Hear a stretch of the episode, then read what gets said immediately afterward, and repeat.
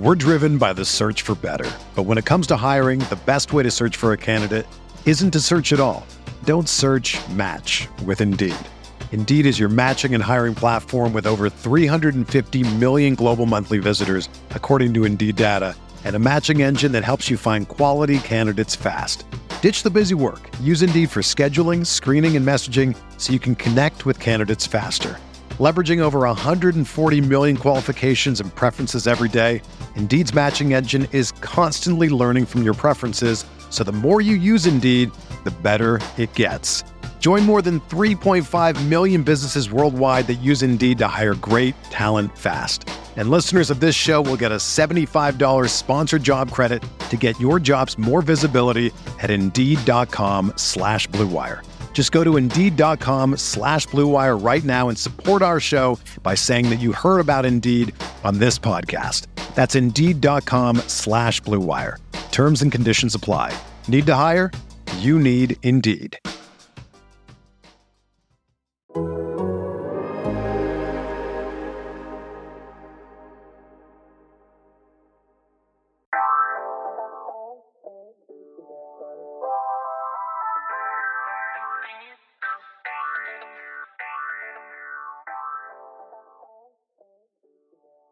Welcome to the Seahawks Man to Man podcast, powered by The Athletic. Shout out to the company.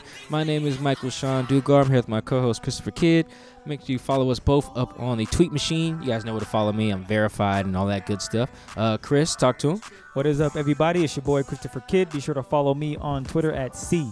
KIDD206, and that's C Kid 206. And we're back with another midweek episode as we prepare for the Seahawks to host uh, the New York Giants. Chris and I don't follow the Giants that closely, so we called someone uh, who does. We have the homie Dan Duggan who covers the Giants for The Athletic. Dan, what up, man? How's it going? Doing good. How about yourself? Uh, you know, I'm, I'm doing doing all right. Uh, you know, team's winning. Uh, that's good. You're covering a first place team, aren't you? Technically. Yeah, that's pretty wild. if they were in the NFC West, it'd be like four games out. First place over here. Uh, you know, before we get into the on- field stuff, you know, we, we we've been starting every you know episode where we have the uh, opposing team uh, beat writer uh, on the show.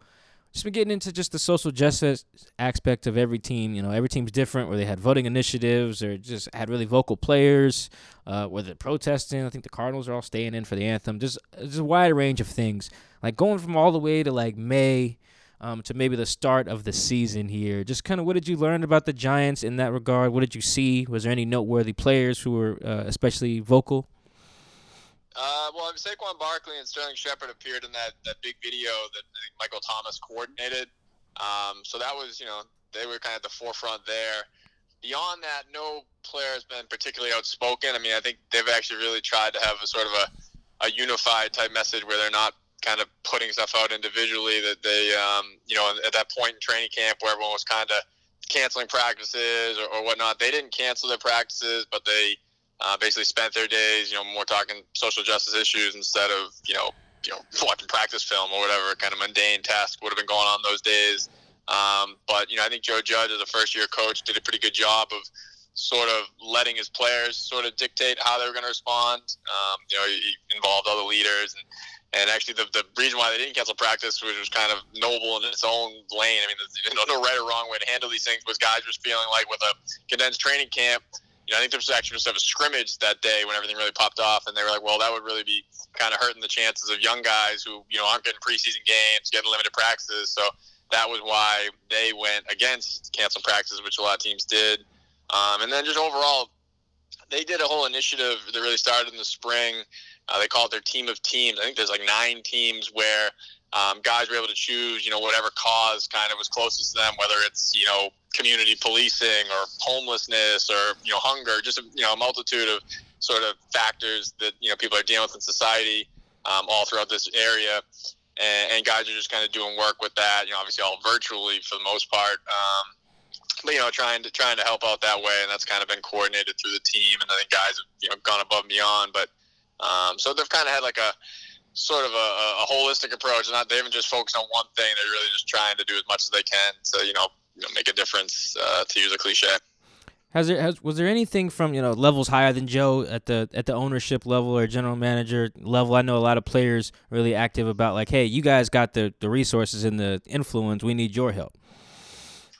Uh, not that I could think of. Certainly not like you know general manager level. I mean, uh, I'm trying to think ownership. I don't I don't recall. I mean, I think um, you know I think John Mara and Steve Tisch were involved in some of those discussions that were going on, and um, John Mara is a very like hands-on owner, so I know he certainly probably played a role, but there wasn't any you know calling out of him. Maybe it's because he isn't you know sort of like an absentee owner. He is here, so guys you know they know more than you know than I know what was going on behind the scenes. Maybe he was more involved than even than, I, than I'm aware of, but there was no situation where uh, you know, guys felt like ownership wasn't doing anything. I think that, from what I could tell, um, you know, they seem satisfied with you know ownership's involvement.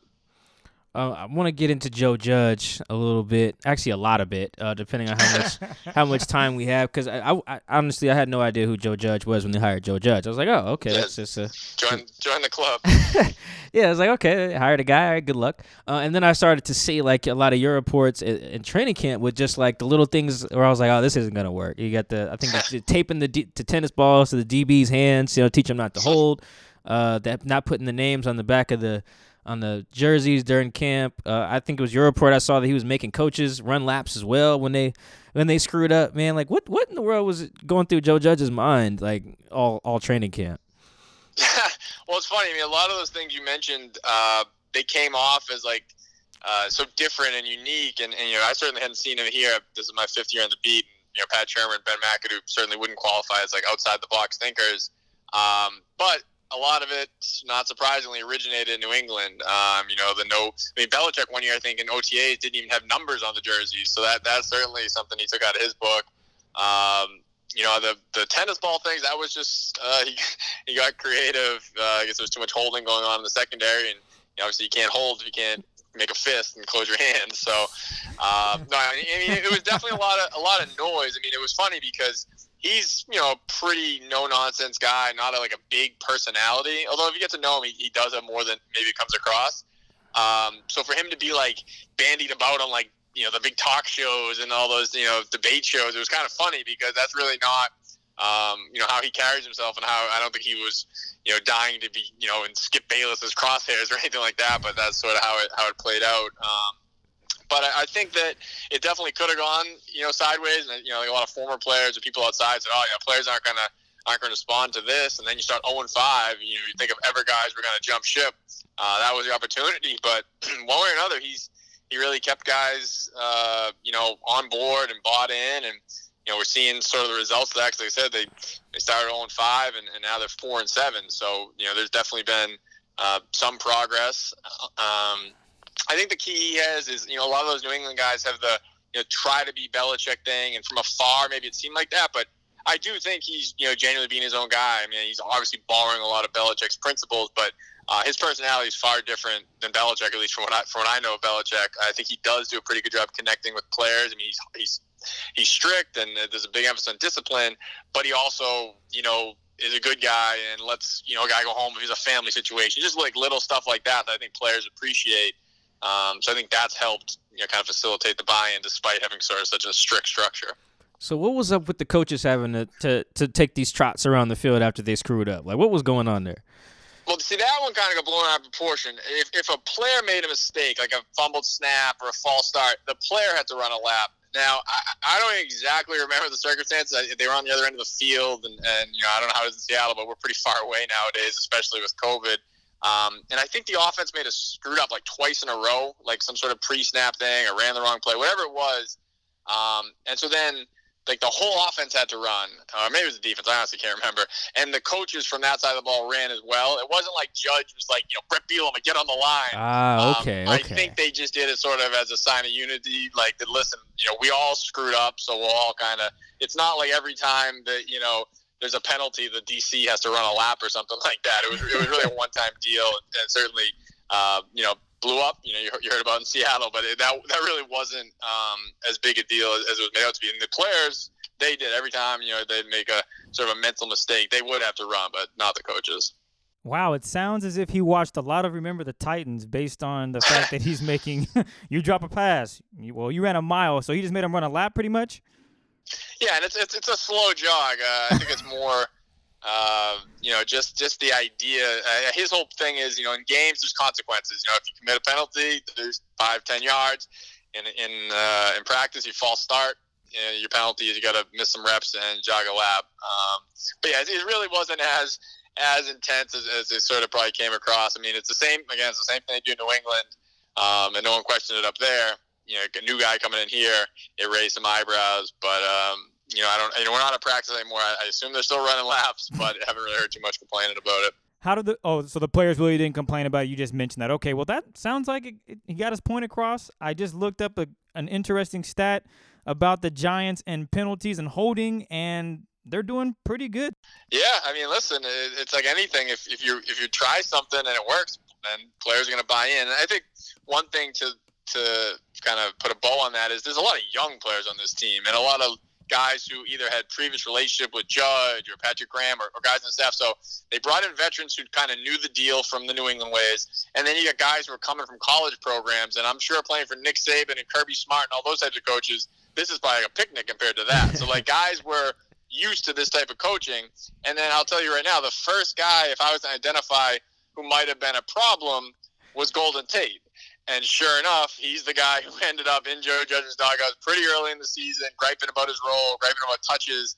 And that's the kind of guy you would think it could happen because he's been around forever. He's like, you know, this is not how we, you know, we did it when we were in the Super Bowls. This is stupid, you know, whatever. And it came to a head, but Judge handled it you know, Tate basically got a one game suspension and then came back like nothing ever happened and, and didn't rock the boat and, and is back to, you know, being the number three receiver.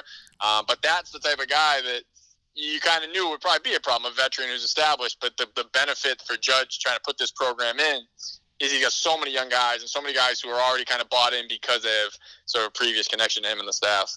Uh, you know, when I seen the, the the coaches running laps thing, I had a feeling there was some more context there, but it was just really funny to laugh at the Giants at the time yeah, from, from from afar. I, I was exchanging. Uh, what was I talking to somebody on Twitter, and I was like, man, we're about to learn if Joe Judge can fight uh, this year. Uh, and what do you know? I know that it didn't being real, but it was uh, when I seen the report of what's the O line coach that uh, the report was that they, they got in a fist fight. What was that dude's name? Oh yeah, Marc Colombo, and yeah, and again, again, that was another one that really you know took on some legs. And, and listen, that from everything I've heard, that was a very heated exchange. Um, and it's you know it's big guys. I mean, Joe Judge is not a small guy. I mean, he played college football at Mississippi State. He's probably I don't know six two and you know in, in the two hundred pounds somewhere. But Marc Colombo is six eight and probably around 300 pounds. this guy played offensive tackle in the NFL for a long time, and he still looks like he could play. Um, so those guys getting heated is certainly going to be uh, a pretty volatile situation. But you know, I also think you know the report was that Colombo you know got the better of him, and we spoke to Judge the next morning on Zoom, and um, you know either he had a really good makeup artist, or you know it really proves that that report was, was false because uh, again, if a six eight, three hundred pound former NFL player is, is landing blows on a guy, I think I think something would show up, and, and Judge didn't look any worse for the wear. But no, that was that was a big dramatic thing, and um, you know, didn't seem. I mean, they played the Bengals, but it didn't seem to affect them on Sunday. They kind of just kept it rolling. Um, you know, I don't want to act like Joe Judge has has it all figured out. They're four and seven, and they beat you know Washington twice. Uh, you know, a Philly team that's you know totally spiraling in Cincy. But it just the vibe feels a lot different than it could be, especially when you think about you know where the outside perception was uh, in the summer. It hasn't gone off the rails by any stretch. Chris just showed me a picture of uh, of the O line coach, or at least former now. I was like, oh man, yeah, that, there's like three dudes in general. I would assume that on an NFL staff, you probably just don't want to fight, right? It's the strength and conditioning coach, like that. That usually just don't want smoke with that dude. Probably the D line coach as well, because he's probably a former D lineman, and then the O line coach, especially if he is, like in this case, a former O lineman. You just don't want beef with any of those three. So yeah, when I seen that, I was like, oh man, yeah, if, if he got in a fist fight, that'd have been that that'd have been hilarious. Uh, Dan, I'm gonna I'm gonna ask you my favorite question that asks every every opposing team beat writer when they come on the show. Is Daniel Jones good? He's probably asking for a, short answer. I don't have one. it's hard to say. Uh, that's the question we're all really trying to get the answer to this season. Um, you know, I think his rookie year, there was definitely some promise. I mean, and you know, obviously grading rookies on a curve. His, his big issue was fumbles. Um, but throwing the ball, he had some really big games. You know, 300 yards, four touchdowns. Um, there was a lot to like. Obviously, they didn't win a lot. They weren't a very good team. So you came into year two thinking like this is a time when a lot of guys, you know, make the quote unquote leap. and definitely haven't seen that. You know, he the one thing that's funny, he's actually kind of curtailed the fumbles, um, but he's not producing, you know, as a passer anywhere near what he did last year. I mean, I think he only has eight touchdown passes through uh, 11 games. I mean, that, that's it's, I think some I saw someone today. Dak Prescott still has more touchdown passes than Daniel Jones. Oh my god. Um, yeah, so that that kind of tells you how you know, sort of weak this passing attack has been. Um, he's been he played better recently. Um, he hadn't had a turnover in his last three games, but unfortunately, that that little momentum uh, hit a speed bump because he injured his hamstring in the second half against Cincinnati, and very likely is going to be out this week. Um, so now we're talking a situation where maybe he's back the next week, and is, is he going to be dealing with the hamstring? I think it's going to be hard to really get that answer. I mean, I, I will say this: I think the Giants believe in him, you know, maybe more than the outside world. I don't think there's any chance that, um, you know, they take a quarterback again. You know, they took him six two years ago. I think if, if they went belly up this year and had a chance to get like Trevor Lawrence or we're going to have the number two pick, I think it's a serious discussion. But the fact that they've uh, strung enough wins together here where they're probably worst case scenario going to be picking like sixth or eighth. I don't think they're going to be trying to get like the third or fourth best quarterback in this class. So I think Jones gets another year, but I, I think you would have hoped going into year three to know a little bit more of, of what he is. And I don't see how you could have a definitive feeling like, yes, this is a definite franchise quarterback. And he's also definitely not like a, a stiff who can't play. Like he's somewhere in that, that wide middle ground and just, you know, kind of where he falls in that spectrum is still uh, very much to be determined. So long answer to a short question. What was your favorite reaction or meme uh, after he fell on his face uh, on prime time on that long run? Oh my, yeah, that, that was that was something. I mean, I think that just the the first one comes to my mind was just the, the obvious one was just like someone put like a sniper scope on him, you know, just like. I mean, there were some good ones. I also think back, but that one was just kind of it just what it looked like. Is like how else do you explain, you know, guys running free and then just totally wiped out like that? That was that was something. I know you mentioned Daniel won't probably won't play against Seattle. So before we jump to Colt, I got one more Daniel uh, Jones question. What do you think? Like, if he if he comes back next year, they're like, all right, well, cool, we're all in. We're not gonna take a quarterback. Let's say they invest in something, a receiver, old lineman, or something instead in the first round. What do you think ultimately is like a, a Daniel Jones ceiling? Like, how good could he be if he reaches the potential the people in the Giants building think he has? Yeah, that's a good question. I mean, I, I you know I don't know but within the building. I would say like what I even go back to the draft and, and what I saw more from his rookie year. I think like Matt Ryan is is probably reasonable, and like I don't know how people would look at that. I mean, Matt Ryan was an MVP and made a Super Bowl. Otherwise, it's just been like a good quarterback, but never would be like considered other than the MVP year. Really, I don't think you know top three or top five. Like I feel pretty confident saying Daniel Jones is never going to be like in Patrick Mahomes' stratosphere. Um, but then it's yes, is he is he more like Andy Dalton or is he more like Matt Ryan? You know, is he Alex Smith, which is maybe somewhere in the middle? I, that's the part I don't really know. Um, you know, he hasn't won a lot of games, but he feels like a guy that, um, you know, is, is like capable of being like an eight and eight quarterback. Is he capable of being a 11 and five, 12 and four guy? That's the part we haven't seen. Obviously, like, you know, you said, you know, what they do in the draft. I mean, they have to keep building this roster. It's, it's, you know, they really don't have a very strong roster. Even to have four wins is probably more than people might have expected just based on uh, what this team looks like on paper. Um, but yeah, so I would say ceiling. I, I think Matt Ryan, and I like I don't know how even again I don't know how that's viewed. I think that's a pretty good ceiling, but it's not like oh man, you have your franchise guy and you're going to be competing for Super Bowls every year. He, I, I don't see him having that that high of a ceiling. When you look at some of these games that the Giants have lost, I mean, Week One they lose to a, a talented Pittsburgh team who is still undefeated by ten lose at Chicago by four. You get dusted by the Niners. When you look at this team and how they lose games, I know the cliche of wording is always, hey, we were close, but it doesn't really matter. We still lost. What are some positives you can actually take from these games that where they played? It looks like they played pretty well on paper. We're driven by the search for better. But when it comes to hiring, the best way to search for a candidate isn't to search at all. Don't search match with Indeed. Indeed is your matching and hiring platform with over 350 million global monthly visitors, according to Indeed data, and a matching engine that helps you find quality candidates fast. Ditch the busy work. Use Indeed for scheduling, screening, and messaging so you can connect with candidates faster. Leveraging over 140 million qualifications and preferences every day, Indeed's matching engine is constantly learning from your preferences, so the more you use Indeed, the better it gets. Join more than 3.5 million businesses worldwide that use Indeed to hire great talent fast. And listeners of this show will get a $75 sponsored job credit to get your jobs more visibility at Indeed.com slash BlueWire.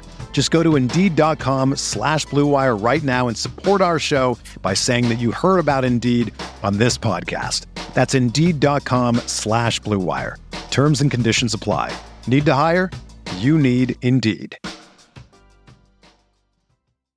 The headlines remind us daily the world is a dangerous place. The elites in charge say everything's fine, stop noticing. But you know better. And your gut knows that time is short to prepare for a world that is four missed meals away from chaos. My Patriot Supply has helped over 3 million families become more self reliant and is the company Americans trust to prepare. Go to mypatriotsupply.com and secure their best selling three month emergency food kits. Each contain delicious breakfasts, lunches, and dinners, averaging over 2,000 calories per day. Secure at least one food kit for each family member. For a limited time, save $200 plus get free shipping on all their Ready Hour 3 month emergency food kits. You're not ready if it's not Ready Hour Foods. My Patriot Supply also has solar power generators, water filtration units, biomass stoves, heirloom seeds, and critical survival gear. Shop MyPatriotSupply.com today. MyPatriotSupply.com. Yeah, no, I mean th- that San Francisco game felt like oh boy, because like, like, San Francisco was decimated with injuries. Uh, you know, they had like, Bosa and Jimmy Garoppolo and Kittle. You went the, on and on and on. All those guys got hurt the week before. Uh, Richard Sherman didn't play. Like there's so many guys out, and they came in here and just blew them out of the building. So you said like, oh boy, like you know th- this team is in trouble. And then I am trying to remember the order. I think week four they went out to LA. You thought they were going to get absolutely smoked by the Rams, and they played them 17 to nine. Like the offense was really struggling early in the year, but this defense is other than that San Francisco game has been legit and, and has kept them in every game. I mean, and the offense again has not been great it's starting to make some strides. I mean, you know, most games are in like the low 20s. It's not like they're putting up a lot of points at any point, but the defense isn't giving up, you know, 36, whatever they gave in that San Francisco game. They're they're allowing um, the team to be competitive. And, and you mentioned all the close games. Yeah, I feel like that's kind of the losers the losers lament. Like, oh, look how many close games we had. No one ever says look how many close wins we had because you could easily look at the Giants' schedule. Every game they've won, except for the second Philly game, was a close game. They're just in a lot of close games, and I think that is really a testament to the coaching staff that you know the game plan wise they always seem to find a way to limit an opponent's you know what they do best they they manage to hide some of their biggest weaknesses now that'll be put to the test uh, with Seattle's passing attack because I don't think that's a great mix for the Giants. I'll be very interested to see what they do, how they how they try and defend them. But week in and week out, they have done a, a good job of coming up with a plan to at least you know make games competitive. And then what they've done recently is found a way to pull these out. But again, that I think is probably more uh, you know level of competition. Um, so you know it's going to step up here. So even if they can keep it close against Seattle, it'll be a whole another ball game to actually you know, beat Seattle, and, and, especially without Daniel Jones, I think it's it's quite a long shot. But I think that's the thing that you know we, we, saw them play a lot of close games against better teams. Now they're winning close games against you know teams that are around their same level. Now the question is, can they find a way to win close games against good teams? And, that's what we'll really find out. They have a tough stretch here coming up, so I think it's going to be uh, pretty revealing. That's why it'd be nice if Jones can get back. I think we're just helping the evaluation of him to see how he does in quote unquote big games, uh, you know, here in December. You guys did lose a huge focal point of your offense in Saquon Barkley week two against Chicago and that loss there. How has Daniel Jones, I guess, weathered the weapons that he has and try to go out there and compete. I mean, you did mention they beat teams that are around their same level, but now they have an ultimate test going up against the Seahawks this coming Sunday, then Arizona, and the list goes on. Yeah, I mean, it's funny. Like, no one really talks about Saquon that much anymore. And I don't mean that as like a slight or anything. It's just like that's how the nature of the NFL is. You kind of move on. But if you do step back once in a while, it's like, I mean, this whole offense was basically built around him. You take him out uh, the second quarter of week two, that that's a pretty big blow to get get dealt. But again, no one cares. No one feels bad for the NFL and his injuries every week. And you know, this year with COVID, there's even more kind of complications. But um, that was definitely a big blow. I mean, their weapons are you know, all I would say a lot of complementary pieces. They don't really have like you know an alpha guy like a DK Metcalf. I mean, like Sterling Shepard is a very solid number two guy. Darius Slayton would be a, probably a solid number two guy. Like he can make some big plays and then he disappears for long stretches. Uh, Evan Engram is super up and down. Like he'll make some great plays, and then he'll make a couple boneheaded plays, and that's just sort of been the story of his career. Um, so without Saquon, they totally lack that that game breaking presence. But I will say their run game has been surprisingly effective. Um, you know, it all kind of goes together where they just sort of hit their stride, so to speak, around week five, where you know again they, they you know, haven't become like a juggernaut, but they figured out what this group can do. The offensive line has a lot of young players and new pieces. They're starting to gel. Wayne Gallman, who's sort of just always been in Saquon's shadow, has really made the most of his opportunities. He's a guy who's not going to go 80 yards to the house like Saquon, but he's actually a little bit better in terms of like every time he touches the ball, he's getting three or four yards. Whereas Saquon, you know, had the little Barry Sanders where it'd be like minus two, minus two, 68. You know, like Gallman's a little more like six, six, four, and, and it's just consistently moving the chains. Um, you know, obviously both styles have their pros and cons, and, and you certain Giants would certainly welcome Saquon back. Uh, but they have been able to find at least a, you know a functional run game between Gallman and between the offensive line making strides. You did mention a guy that I wanted to bring up in Evan Engram. You guys drafted him 17th overall in the first round in 2017, and you called it bonehead plays. Is there anything else to add to why he hasn't been this dynamic tight end that they thought they were getting? Yeah, no, I mean it's it's like he was obviously drafted as a, a, receiving threat. Like he's not a very good blocker, and, and he tried. I mean, he's just basically like a big slot receiver. He's just not built to be an inline guy. So that's another thing I think this coaching staff, you know, they're the third different coaching staff who's tried to make him be an inline guy, and it just doesn't work. They they at least figure that out quicker than some of the other staffs, and have done less of that. He basically plays a lot of just like detached tight end, where he's almost like, like I said, like a big slot receiver. Um, and, and Bonehead might be a little rough. I'm, I'm really thinking Bonehead because he just had a bad fumble last week in Cincinnati where like he was like kind of like army crawling trying to get a yard and it got punched out of his hand. It was just like you know kind of wasn't much to gain for what he was trying to do. Um, and he had a huge drop uh, Thursday night game at Philly where if he catches it, like two minutes left would ice the game. Ball goes through his hands. That was a third down. They end up losing that game, you know, at the last minute. Uh, so he just seemed to like have big spots where he doesn't deliver it's like a disproportionate amount of Daniel Jones' interceptions have been on passes intended for Engram, and it's mm. not even to say that it's his fault. It just feels like kind of trouble finds him in, in a way. Um, so yeah, it, it's uh, but then he'll make you know two great deep balls uh, against Cincinnati. So he, he's a guy you kind of have to live with the bad and hope the good outweighs it. And, and those scales have been like a little too even. They need that good scale to, to start tipping up a little bit more. Um, but he is a dynamic, you know, piece of this offense. They don't have a lot of dynamic pieces, so they they kind of have no choice but to live with it for now. On a scale of like one to we're screwed, how how how are the Giants feeling about uh, starting Colt McCoy uh, on Sunday? Well, I mean, they're all you know saying the right things publicly. Um, I would think they're pretty high on the screw scale, if you ask me. from from what we've seen of Colt McCoy's career and, and what I saw when he came in on Sunday. I mean, granted, Sunday's a tough spot. You're coming into a game where he hasn't taken a snap in a game all season.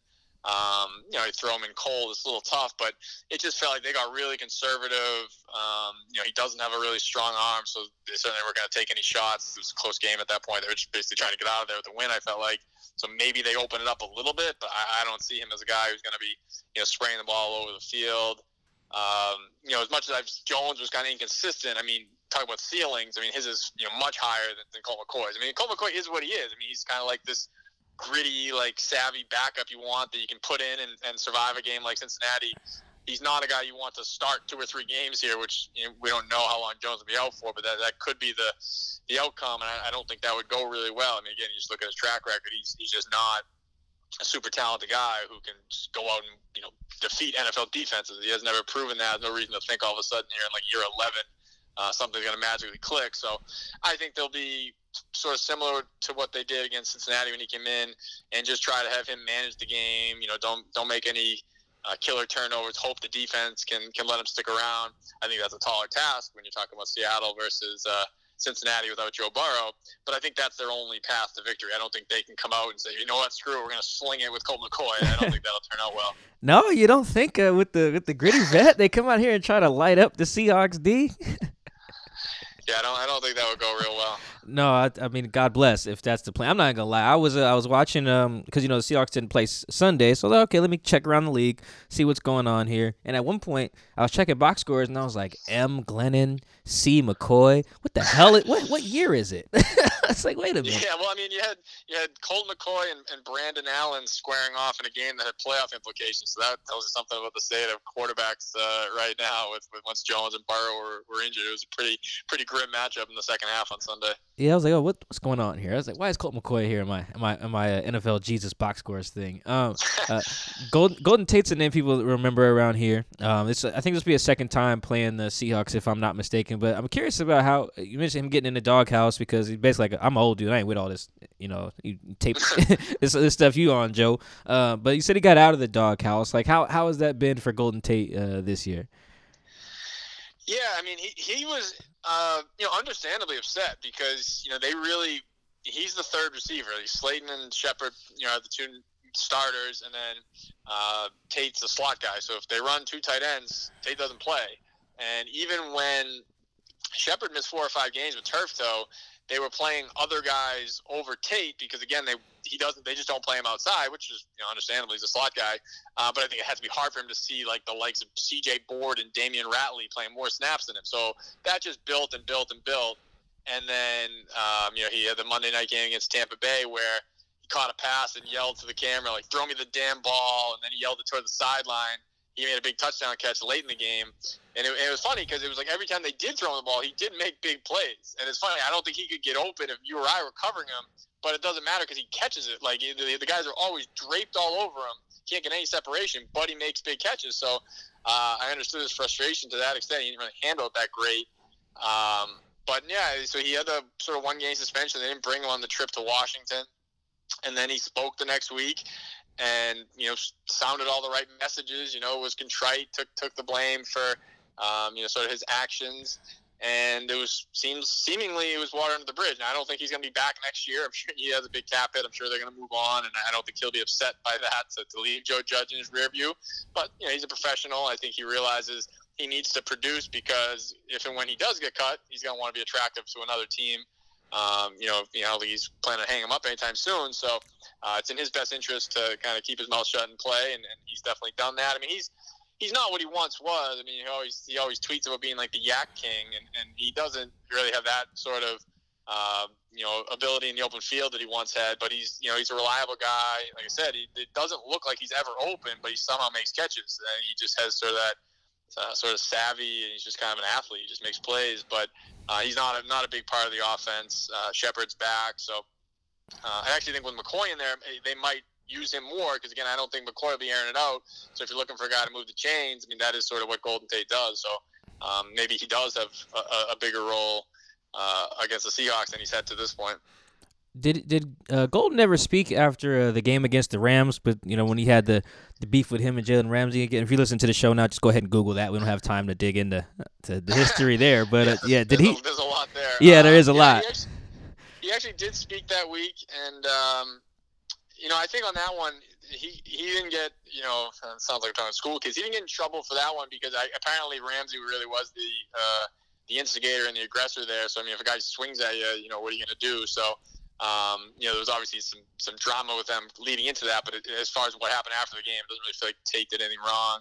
So he, you know, he spoke, but definitely did the kind of typical, you know, we're moving forward um, type of deal, and didn't really dwell on it, didn't really go down that road too much. But um, so that that was just sort of a, a blip on the radar because I don't really think he was necessarily at fault uh, for how that all went down. I want to flip to the defensive side. And you got the Giants have a solid run game. They're fifth in the NFL with rushing rushing yards allowed. How do you see this rush defense faring against the duo of Chris Carson and Carlos Hyde? Considering Seahawks just got back Chris Carson, he looks to be 100. percent uh, well, I mean, for them to have a chance, it has to basically shut them down. Um, because again, I think the pass problem, the pass uh, and passing offense of Seattle poses a much bigger problem. So, uh, I mean, that's the strength of their defense. They have a lot invested there. I mean, Leonard Williams is playing on the franchise tag. Dexter Lawrence is a former first round pick. Dalvin Tomlinson the former second round pick. I mean, they, they have some talent up there. It's probably the one position group they actually have um, some pretty solid talent across the board. And then even Blake Martinez an inside linebacker. He's one of the highest paid inside inside linebackers, and, and he's really strong against the run. So, um, you know, I, I don't know that they're gonna shut down Seattle's rushing attack, but if they don't, they're in huge trouble because they need to you know, stop the run and, you know, force them into obvious passing situations where, you know, Patrick Graham can get creative with his coverages and find a way to, you know, get some sort of pressure on, on Wilson. But um, they, they really haven't, like you said, I mean, fifth in the league. I mean, they haven't been run on very much at all this year. Um, those guys up front are, are pretty stout. So I would be surprised if Seattle gashes them. Um, but again, if, if, for the Giants have any chance, they, they need to really kind of shut that down. Um, but like they have done uh, in most games this season you know, it's very rare we talk about a player who isn't on, uh, you know, the opposing team anymore. But in this instance, I feel like we have to. We have to talk about DeAndre Baker, even if only for a little bit here, because I, I think I tweeted once. I was like, there is, there was like at least 17 different moments when I thought Quinton Dunbar would never suit up. Uh, for the Seahawks. It might have been after he got an interception, uh, and I don't, I don't think DeAndre has suited up for the Chiefs yet this year, but he could. Like, how many different times were you like, yo, DeAndre's A, never going to play for the Giants, and B, DeAndre's probably going to go to prison? Yeah, that was a wild one. I mean, I know we were, you know, talking in Slack back uh, when everything kind of first dropped. I think it was within May. That was pretty wild. You know, that first affidavit that came out was like, whoa, it was like out of a movie or something. Um, and yeah, it was it was strange. I mean, because with with Dunbar, it, it feels like either he had a a better agent or a, a lawyer or like a much worse one because basically his lawyer ended up getting like disbarred, but he uh, he was the one who got kind of off scot free and, and, was back playing. And meanwhile, Baker was really tied up in the whole legal process. Um, and I, you know, of course, things everything got dropped. Uh, we certainly don't have time to, to, to relive every twist and turn of that. No, that, no, we do not. Seriously, be a Law and Order series. wouldn't be like one episode. Um, but I mean, as far as with the Giants, I knew right like pretty early, um, you know, that he was not going to be back here. Because um, the thing with him is, he he didn't have a very distinguished rookie year on the field or in the locker room. I'm not talking off the field in terms of legal stuff. I mean, he played very poorly, wasn't very committed. Uh, you know, was just was just was not a professional. And like they wasn't thought very highly of in the building. Even even in the uh, off season, it's a virtual program. Granted, it's voluntary he wasn't even going to you know tuning into all those Zoom calls. I mean, it's a new staff. You think you may want to put your best foot forward. So there was a there was a lot of baggage there. Then when this happened, I mean, listen, we'll never know what happened. You know, I think we all know something happened, but uh, you know, no one can figure out exactly what happened. It's just obviously quite a messy situation. But I just think the Giants, you know, looked at the situation and, and just said, uh, you know, no thanks. Um, we're, we're fine with moving on. That's a tough thing to do with a you know the first round pick um, they just made you know a big investment in, and then uh, with landing with the Chiefs, I mean, listen, that's the way the NFL is. I mean, you know, once the charges get dropped, it's you know someone else. It's not really their problem. The Giants kind of endured all the bad headlines. The Chiefs sneak him on the practice squad. No one really probably even raises an eyebrow very much. And then yeah, who knows? Maybe he ends up you know getting on the field and playing for them on the Super Bowl run. So can't say it worked out well for DeAndre Baker because um, you know, he basically lost a season and his reputation got dragged through the mud. And I'm sure he lost some money in the process, but it might might turn out pretty well because he, he landed in a pretty good spot. Huh? He wasn't showing up to the Zoom meeting, so I wonder if he was uh, busy playing video games with some some homies at some at, at, some house party, or was it cards, or was it both? It, it was, was, cards for sure. I know that. I don't remember if it was video games, but I do know it was cards. It, man, that's just that might be. Damn, we might have to do something about that. Maybe like a year from now or something. Yeah. Just because that was just the wildest thing with between the watches and the money and the and the bribery and and Quinton's lawyer being. I googled Quinton's lawyer like after he you know was taken off the case, and I was like, oh my god this is the shadiest dude Quinton could have possibly hired. yeah, there was a lot, lot of characters in this one. So yeah, it's uh, like I said, that's a that'd be a whole like uh, Law and Order podcast because there's a lot of twists and turns of that story. Well, uh, th- when he got a uh, uh, when he was like a free agent and everything was like, all right, cool, he's dropped. Uh, people were tweeting me like, oh, maybe the Seahawks should sign him. I was like, I, I don't think Quinton and DeAndre should hang out anymore. I just don't, you know, that's just it wasn't even a football thing. I honestly didn't watch DeAndre play one snap last year. Like because that's the Giants aren't my bag. But I was like, you know, just from what I can tell, if nothing else, they were in a very bad place when everyone's supposed to be quarantining. the last yeah. place you should be is at the party uh, w- w- with the homies. So yeah, let's. I'm glad the Chiefs kind of snatched that up uh, real quick. Before we get you out of here, we do have to do an over and under, and it sounds as if Colt McCoy will be starting because unfortunately, Daniel Jones has a hamstring injury. And do you like Drake, Dan? You know, I can't say I'm like the biggest Drake guy, but what do you got for me? Do you remember the song Forever in 2009? No. You're okay. Basically, Drake said, like a sprained ankle, boy, I ain't nothing to play with. And I think Drake should change that line. Like a strained hamstring, boy, I ain't nothing to play with. Because I mean, when you think about it, hamstrings are vital. You you can't run without them. But on a serious note, we're gonna go Colt McCoy over or under. I'm gonna say one and a half interceptions. Over or under on that. Ooh, I'll, I'll take over. I think probably two. I mean, I don't think that, like I said, I don't think he's slinging it around, but um, I could see two interceptions pretty easily. I am not mad at that. What, what was the over under last? week? It was a uh, Carson Wentz one and a half turnovers. Yep, and he only had one. Went with the under, so that was right. And then you, and then I had the DK Metcalf Darius Slay one. Well, that didn't work out. Because Well, it didn't work out under. for Slay. That was Yeah, bad. he went under 115 and a half yards, and DK destroyed that with 10 catches and 177 yards. Jesus, Jesus Christ, that's uh, that's bad. All right, well, Dan, we got to get you out of here. One last thing, we need a prediction from you. Give us a score. What you got? Whew. All right, so operating under the impression that no Daniel Jones. I, I, I just talked about how they've kept every game close, but I think this one is like 31 to 13. I kind of can see Seattle beating up on them. I, I just think that that passing offense is is, is going to be a problem, and I just don't have a lot of faith in the, the Colt McCoy led offense to to keep up. No faith in Colt McCoy, huh? That's funny. I, dude, it's just it's so wild to me that he's still in the league. It's just uh, I was looking at his numbers before we had you on, and I was like, how is he still around? Like he's just never been really, really good. But you know, good for Colt. Whatever, it, it's all right. Uh, Dan, real quick, are you verified on Twitter?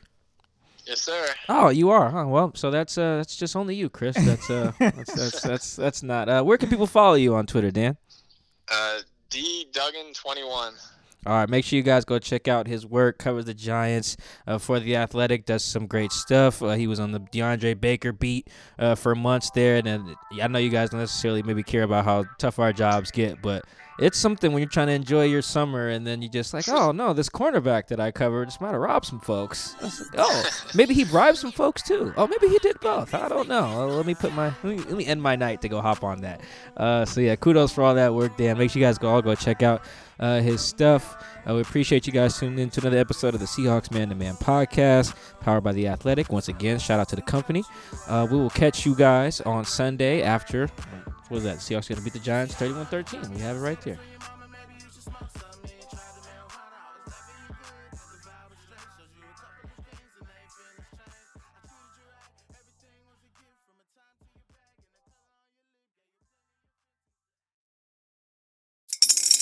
Spring is in the air at Littleton Coin Company, and we want to help you brighten your collection. Visit us at littletoncoin.com all month long to enjoy 15% off your purchase. With a wide selection of coins, paper money, supplies, and more, Littleton Coin Company has something for every collector's taste. Use promo code SPRING at littletoncoin.com for 15% off your purchase all month long. Restrictions apply. Littleton Coin Company. Serving collectors since 1945.